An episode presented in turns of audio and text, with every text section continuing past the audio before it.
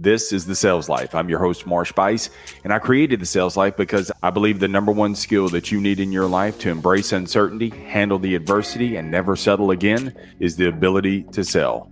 But you don't have to be in sales to learn how to sell. I'll take the skills that I've learned in the sales profession and I'll show you how I've applied these to every area of my life and how you can too. Enjoy today's TSL moment and see how you can apply it to your life today.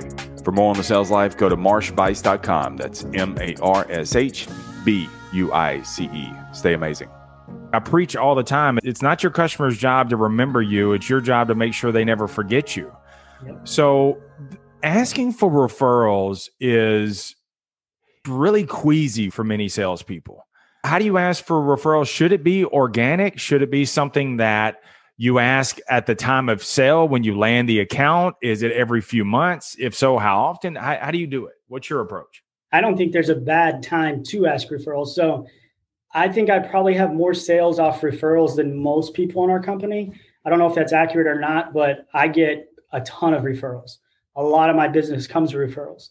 Do you have uh, that kind of awkwardness though, Sean, where you say, okay, who do you know that could use my services. And it's kind of like well i wasn't expecting that question and the customers can't think of anything. So i think the first time you deal with it it'll probably be that way.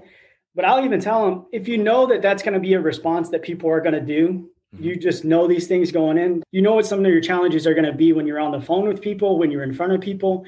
And through experience of going through these repetitions you can already expect what their response is going to be. So you can formulate your question I'll tell them, hey, I know this may catch you off guard. I know you probably weren't expecting me to ask this, but the way I build my business is off referrals. We don't do marketing. We go around shaking hands and kissing babies. And we found that a lot of our customers, they know people that could benefit from this program as well. Is that true for you? Could you think, think of two or three people that might be able to benefit off of this? And they're like, man, I just can't think of anybody right now. You know what? That's fine. If you do think of somebody, here's three or four of my business cards I'd be more than happy if you could send them my way. I'd love to talk to them. I don't know if we'd be a good fit, but we could at least go through the same process we went through with you. Uh, I love the fact that you approach asking for referrals. I know this may catch you off guard.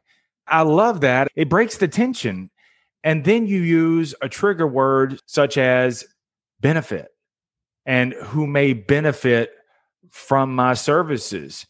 So if they don't know of anybody and you hand them two or three cards, do you follow back up later on and ask for referrals again from them? When I get through my first appointment, before I leave, I ask for referrals. After that appointment, as soon as I get back to my office, I write them a thank you card. Thank you for taking the time to meet with me. I really appreciate the opportunity to learn more about your business. I know when we spoke, you couldn't think of anybody that could benefit from our service at the time, but here's a few more of my cards in case you think of somebody. Again, I would love to talk to them. Thank you. Have a great day.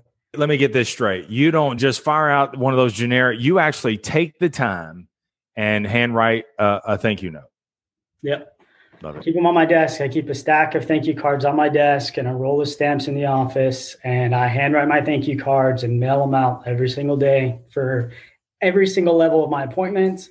Every time a customer has an anniversary where I've sold them, and they came on board with us. I just tell them thank you for being part of the Chartered Morton family. My family and I thank you uh, for your business. If you're happy, here's what you can do. Tell a few of your friends. So you're priming the pump all the time. Thanks for being a part of the sales life. For more on the sales life, go to marshbuice.com. That's M A R S H B U I C E. Be sure and subscribe to not miss any future episodes. New episode every Sunday. Remember, the greatest sale that you will ever make is to sell you on you because you're more than enough. Stay amazing. Stay in the sales life.